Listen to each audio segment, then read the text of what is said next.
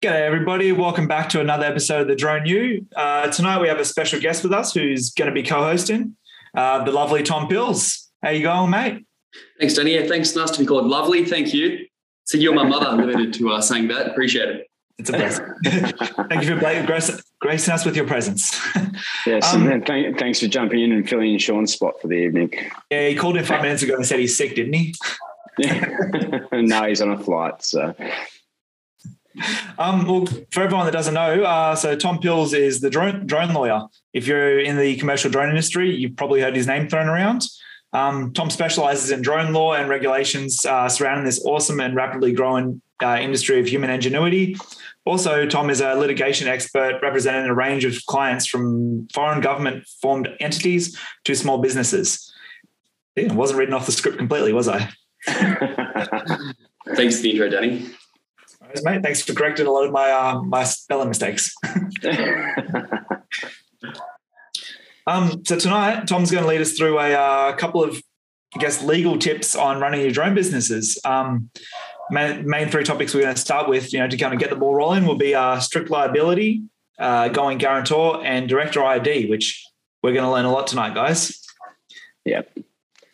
There's, uh, a lot to learn. there is, mate. This whole industry, there's a lot to learn. Um, I guess Tom, you want to kick it off with a bit of strict liability. Sounds kind yeah. of kinky. well, first, boring, boring lawyer disclaimer. Obviously, none of this is legal advice because to give legal advice, you have to know someone's scenario and then apply the law to their situation. We're not doing that. We're keeping it pretty broad. Um, but if anyone wants to be in contact after on any of these topics, more than happy to unpack it further. Um, and I thought, as we've discussed with you, Danny and uh, Ty, we'll cover sort of three broad topics today, three broad commercial topics. If it goes well, if you know the audience likes this stuff, um, there's, there's, a lot, there's a lot more legal topics, little tidbits I can share and we can unpack um, over the over the time. But if no one likes it, it's a snooze fest. Equally, that's that's fine. I'm going to do what the audience likes. But um, topic one, we're looking at strict liability, and a lot of you, if you've read the regs, you would have seen the word strict liability peppered around and so the vast majority of drone offences are strict liability. And what a strict liability offence is, it's one where it doesn't matter whether or not whether or not you intended to commit the offence. If you perform the physical act, you're guilty. Um, a good everyday example: um, speeding in your car. Doesn't matter if you knew, didn't know what the speed limit was or didn't know if you were speeding. If you're speeding, you get done. I think a more applicable example to our industry is is um, you generally can't operate your drone above 400 feet AGL, right? And that's under good old CASA instrument 2222. If you don't know about CASA instrument 2222, talk to me about that because you have to know what that means. That is key, right? Gents, you know 2222? Yep. It, it took over, it took over 50. Do you remember when it took over? It took over 50. I, can't quote my own phone number. it, it, took over one of the old old regs. Um, it took over 5520 if you remember all the instruments. Anyway, that's that's some really important stuff in that. So we all know that you can't fly above 400 feet AGL, um, and that's the event of strict liability. So if if you're flying above 400 feet, but you didn't know you were flying above 400 feet, or you didn't mean to, or if you just didn't know it was an offence to fly above 400 feet AGL, none of those amount to a defence. Under strict liability, you did it, you're done. Okay. Um, okay. So there's so there's no, I guess, there's no way basically around that more or less. If, you, if you're doing it, you, you, you're done more or less. It's like a no ignorance is bliss kind of thing. We're not yeah. in this. If yeah, ignorance is no excuse for law. Well, there is there's one potential defence. It's a really it's a bit of a curly one. Uh, it's called it's called defence of honest mistake of fact. It's pretty technical and it, and it requires more than just knowing sorry, it requires more than just not knowing you're breaking the law, right? So, disclaimer on this uh, on this section. I can explain the concept and then give a hypothetical example, and then you know we can then unpack it after that. Yeah. Um, so, what, to to have a defence of this honest mistake, you have to have had an honest and reasonable belief in your mind about what you were doing, mm-hmm. which, if actually existed, meant you weren't breaking the law. Okay. But okay. here's, here's, an example to flesh it out. So, hypothetical example with 400 feet AGL. If you're flying high 300s, maybe, and you think you're under, but if your remote pilot station, for example, was playing up and suddenly you were flying above 400 feet and you thought you were, and your remote pilot station told you were, then you had an honest and reasonable belief you were under 400 feet. But if you were above, then you get in trouble. Or if, if you get caught, yeah. then one defense you might have is honest, uh, is a honest mistake of fact. But to prove that, you then have to go to court. You'd have to get an expert report on your remote station to say that okay, it was playing up and he was above, but he thought he was below. So it's it's pretty yeah. full on to, to um, to sort so of basically you'd, you'd, have to have the evidence there to show otherwise that, yeah. that there was a technical error or, or something in your control yeah. Which, or, or, something like that to, to prove that you didn't know that you were above 400 yeah. AGL. Precisely, mate. Exactly. It's, it's one thing, pretty, one thing to bring up as well with D, all, especially DJI drones, you know, consider they have 90% of the market. Every single input of that stick you have is recorded. You can go into AirData and check every single voltage, flare, anything. So this you know, there's always a record of what you've done. So to actually prove that something mis- malfunctioned, the, there's already evidence there. Interesting, and that's where you have that, that's that type of stuff you have to pull up in a court if you wanted to defend yourself in that regard. So it's it's tricky. So hmm. yeah. And, and it's kind of like metadata. You can't exactly edit it. Well, actually, you can edit metadata, but don't. yes, you can, but you shouldn't. you shouldn't, especially if you've got a ever edit metadata. Note that, listeners, do not edit your metadata. well, who's the lawyer now? oh, no, no, I'm not a lawyer. no, cool. So I hope that sort of makes sense. That, but we all know if you do it, if you do it, then you're pretty much done, unless you've got a really good excuse or really thought you were and had a reasonable basis for your belief. Um, that's yeah. the only way to get out. Uh, really. Exactly. And then sure. realistically, how many times you've you been pulled over doing 150 and 100 zone? The cops aren't going to let you off. It's the same thing with this. It's yeah. it. Unless and, and, playing up. End of the day, the moral of the story is there. Just follow the rules. Do as you're told. You know? there's, a, there's, a, reason for it because as soon as you go to yeah, 500 exactly. down an aircraft, well, the whole industry is going to be down on you. Yeah, and that's definitely. reflected in the strict liability level of sort of the standard. In that there's not much to it. Yeah, exactly. There's no intention element really. Yeah, yeah. Right sure. Well, well, I'll learn something new tonight. Don't speed hypothetically. yeah, right, Danny. I have a V8 for a reason, but with the fuel price now, I'm not going anywhere. um, I guess um, you have a bit of sound advice for us, Tom, around uh, going guarantor, which goes beyond also the drone industry itself. Yeah, this is this is yeah, very broad. You might have come people you might have come across this in, in different different areas. Um, but just just a tip as well, because if, if you are not as an operator operate a company, then you all the contracts you enter generally on behalf of your company. And the whole idea is to sort of insulate yourself, your personal liability from that of your company. So it's so it's so it's sort of keep the risk off you personally. But some agreements might it might be a lease, uh, might be a loan, uh, a lot of different a lot of different contracts and, and things you'll enter might ask for you to go guarantor for your company.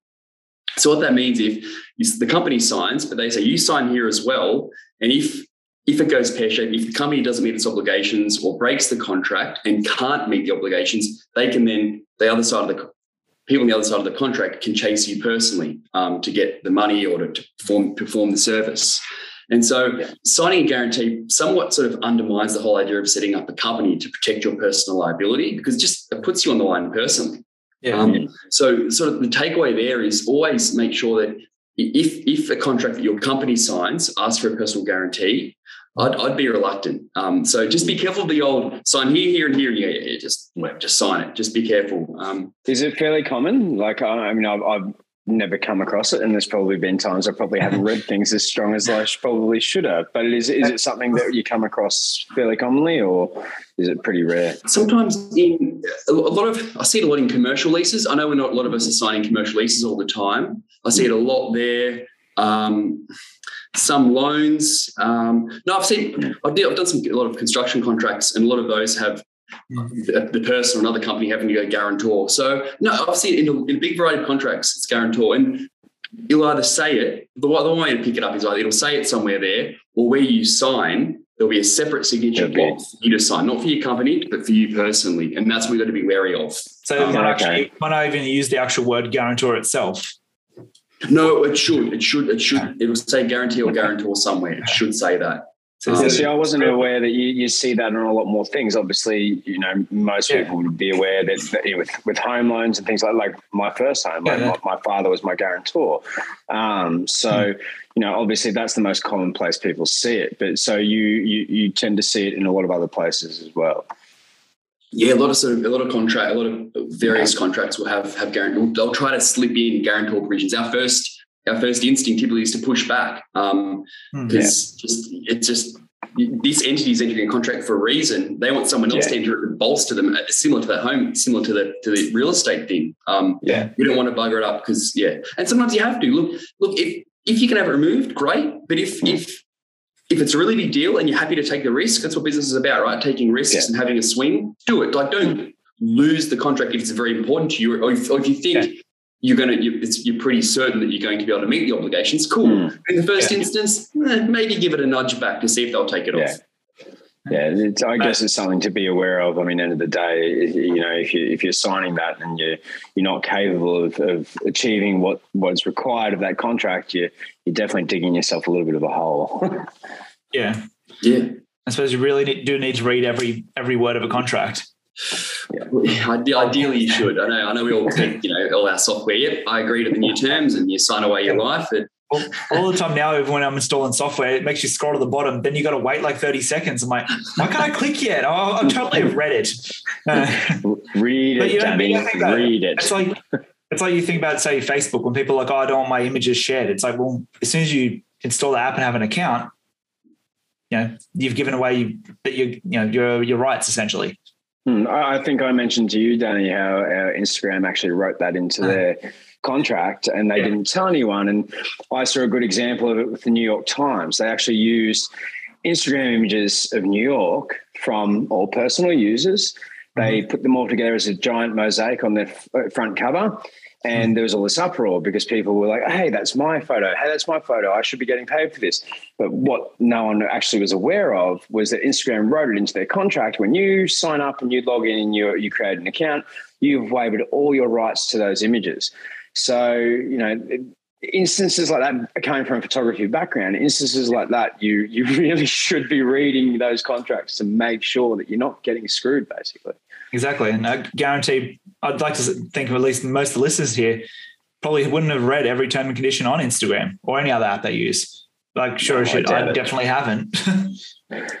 I've read more these days than I used to, but only due to the fact of that particular case was a slap in the face. So when when Tom says read it, we read it. We read it. Yeah, exactly. that data issue, Ty brings up an, an interesting point as to the audience, these uh, commercial operators. I know we've got both recreational and commercial, but um, mm. if you're doing a commercial job and you're got a deliverable for someone, whatever data it is, whatever deliverable it's a data, it's a report. What are you doing with the data? Are you giving, are you assigning all the data to them by giving them the job, or are you licensing licensing it to them and you actually keep it? How do you want to treat the data that you're providing to your to your client after you capture all yeah. this data with your drone? And you can change it. Well, as Instagram screwed these people, yeah. well, didn't screw them. It was in writing, although it was in writing. Yeah. it was in writing. Similarly, with with the, with the commercial drone operators, you can do things in your contract to say, okay, you get all you get all the data, you get everything, or no, you just get this bit, or no, I own it, but I'll license it, license yeah. it to you perpetually. Yeah. So yeah. Uh, the pilot should think about too how they want to disseminate, give their data, and what rights they want to keep. Say, look, you can you can have the data, but I want to be able to keep it for my own research purpose, and I want to be able to keep that data yeah. for my marketing purposes, so I can actually Correct. put it on my website. Exactly, so that's correct. that's pretty much what I did recently as well. I um I sold yeah. a bunch of imagery which you know, was on my Instagram. Yeah. Um, instead of selling exclusive rights, I was still allowed to use it for my own portfolio purposes, yeah. which you know works yeah. for both parties. And you know, you make a dollar, and someone's happy you got some great images. Coming from photography background, I've had plenty of times where you've had people request for exclusive rights where they own the images. Um, and and as, as in general with photography, you generally own the images. But end of the day, ha- I've had clients that want exclusive and they just pay for it basically. Um, yeah. But you you've always got to be aware, and then that you know when you do that, you no longer own those images. You no longer have yeah, any control over. That is, it's gone. It's not you know say goodbye Correct. essentially. It's sign away your first child. and people need to be aware of that with exclusives because once you've done that, you no longer own the rights to those images. So always tread very carefully if you if you're handing out exclusives to people. Yeah and that's obviously a, usually a transfer of copyright. um, that, how, that has embodied. And, yeah. You know, copyright doesn't have to necessarily be registered. Copyright exists by virtue of you creating something. Um, but yeah. then if you if you transfer it, then you, you're doing it. You're transferring it. Yeah. Exactly. Right on. Well, there you go. Hopefully, someone, uh, everyone learned a bit of extra out of that. Um, last point, I guess, Tom, is director ID. What is this? a mystery that is director ID that we only found out about just recently. It, it, sounds, it sounds like it sounds like a new movie coming out.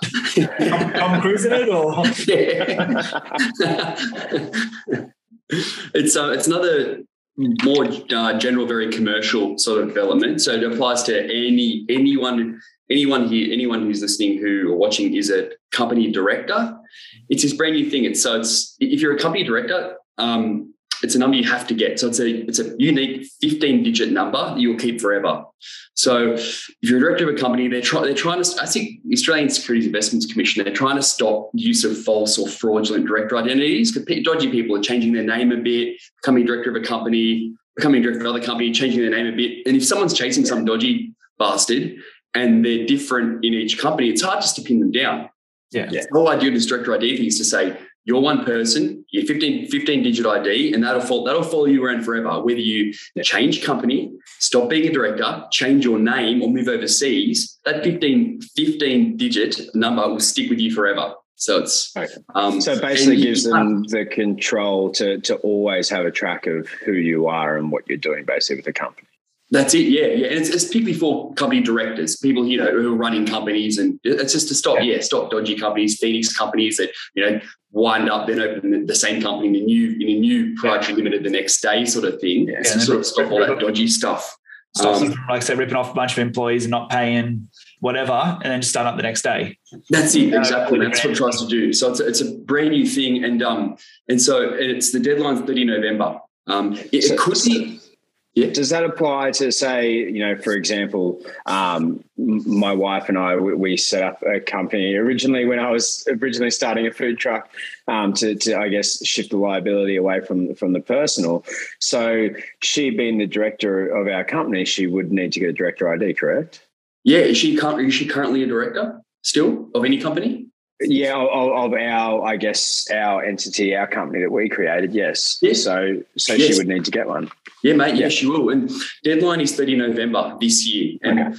it might be sooner if you were a director. There's a certain period earlier in the year, if you became a director, you had 28 days to do it. But the ultimate deadline, no matter what, is 30 November. So get on it because okay. it's already June, obviously. Yeah. Super simple. It takes you can do it in less than 10 minutes. If you got your if you got your ID stuff on you or you got it handy, like your Medicare and stuff, I won't come in with the details, but a few of those usual documents, yeah. in about 10 minutes. Two steps. One, you need the MyGov ID app. So not not your MyGov account, that one that's linked to Medicare, it's not that one. It's the MyGov ID app. Um, okay. Yeah.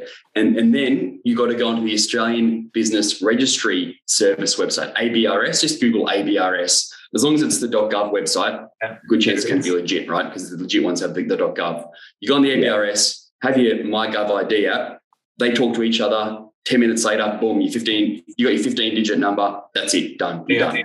Easy. Um, yeah. So this only applies if you're a sole trader or a partner or whatever as a, as a drone operator. Don't worry about it. Only if you only if you run a company and you're a director of that company do you need to do this. Other than that, don't worry about it.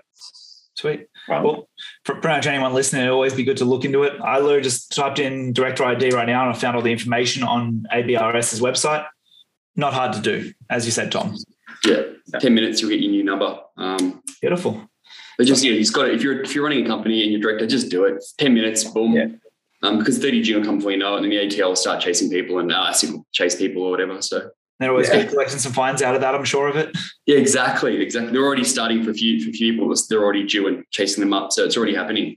For, for certain, I'm, certain, I'm, hmm. I'm, sure there's lots of listeners out there, out there that didn't know this even existed because yeah. we didn't until you originally told us yeah. two weeks ago. So well, well hope it helps. Hope to, yeah, hope to get a bit of value out of this without without having too much of a snooze fest. Sorry, boys. I know there's a bit of oh, hey, usual, uh, you're, you're, you're, it's all very interesting and, and it's it's it's saving people's butts basically. Exactly, you know, keeping us out of trouble because you know drone operators yeah. love getting in trouble. and and look, and I think our industry can be a little bit of a minefield too. And uh, I think you know, if people don't know all the ins and outs, you know, it can come back to bite you. And then you'll have to call Tom and get Tom to represent you and try and keep you out of big trouble.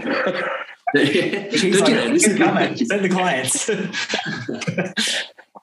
uh, so, um, I guess, Tom, um, where can everyone reach you at?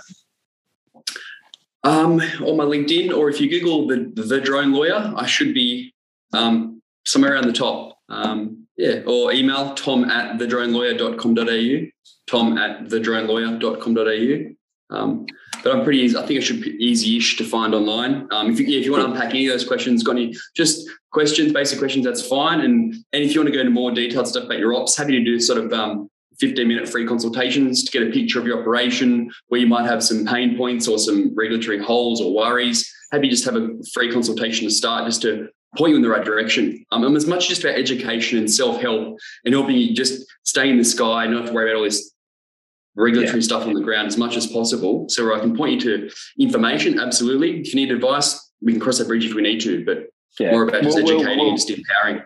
We'll, we'll put your your website up uh, in, in the comments and stuff as well for for the um for our YouTube and, and and our listeners as well, so they can reach out to you and hopefully um, you can get them out of some trouble.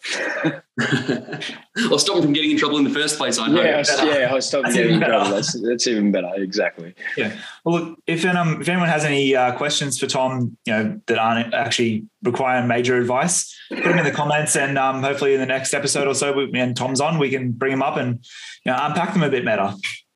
Yeah, definitely. Definitely, and I think you know there's a, there's a lot of value there for for listeners, and you you may think some of these topics are, are a little bit little bit uh, snoozeworthy, but the the thing is, is this is the stuff that we all need to be well across, and especially in our industry where you know regulations and stuff are constantly changing, and you know we we, we all need to be across them. So ha- having advice from someone like Tom is you know that's paramount to to us. You know, keeping in the air basically. Also, I appreciate it. Well, thanks again, Tom, for jumping on, and um, hopefully we'll see you very soon. Indeed. Thanks, Jensen. Audience get some value out of it. Thanks. Thanks for your time. Cheers, mate. Catch you next one. Thanks, boys.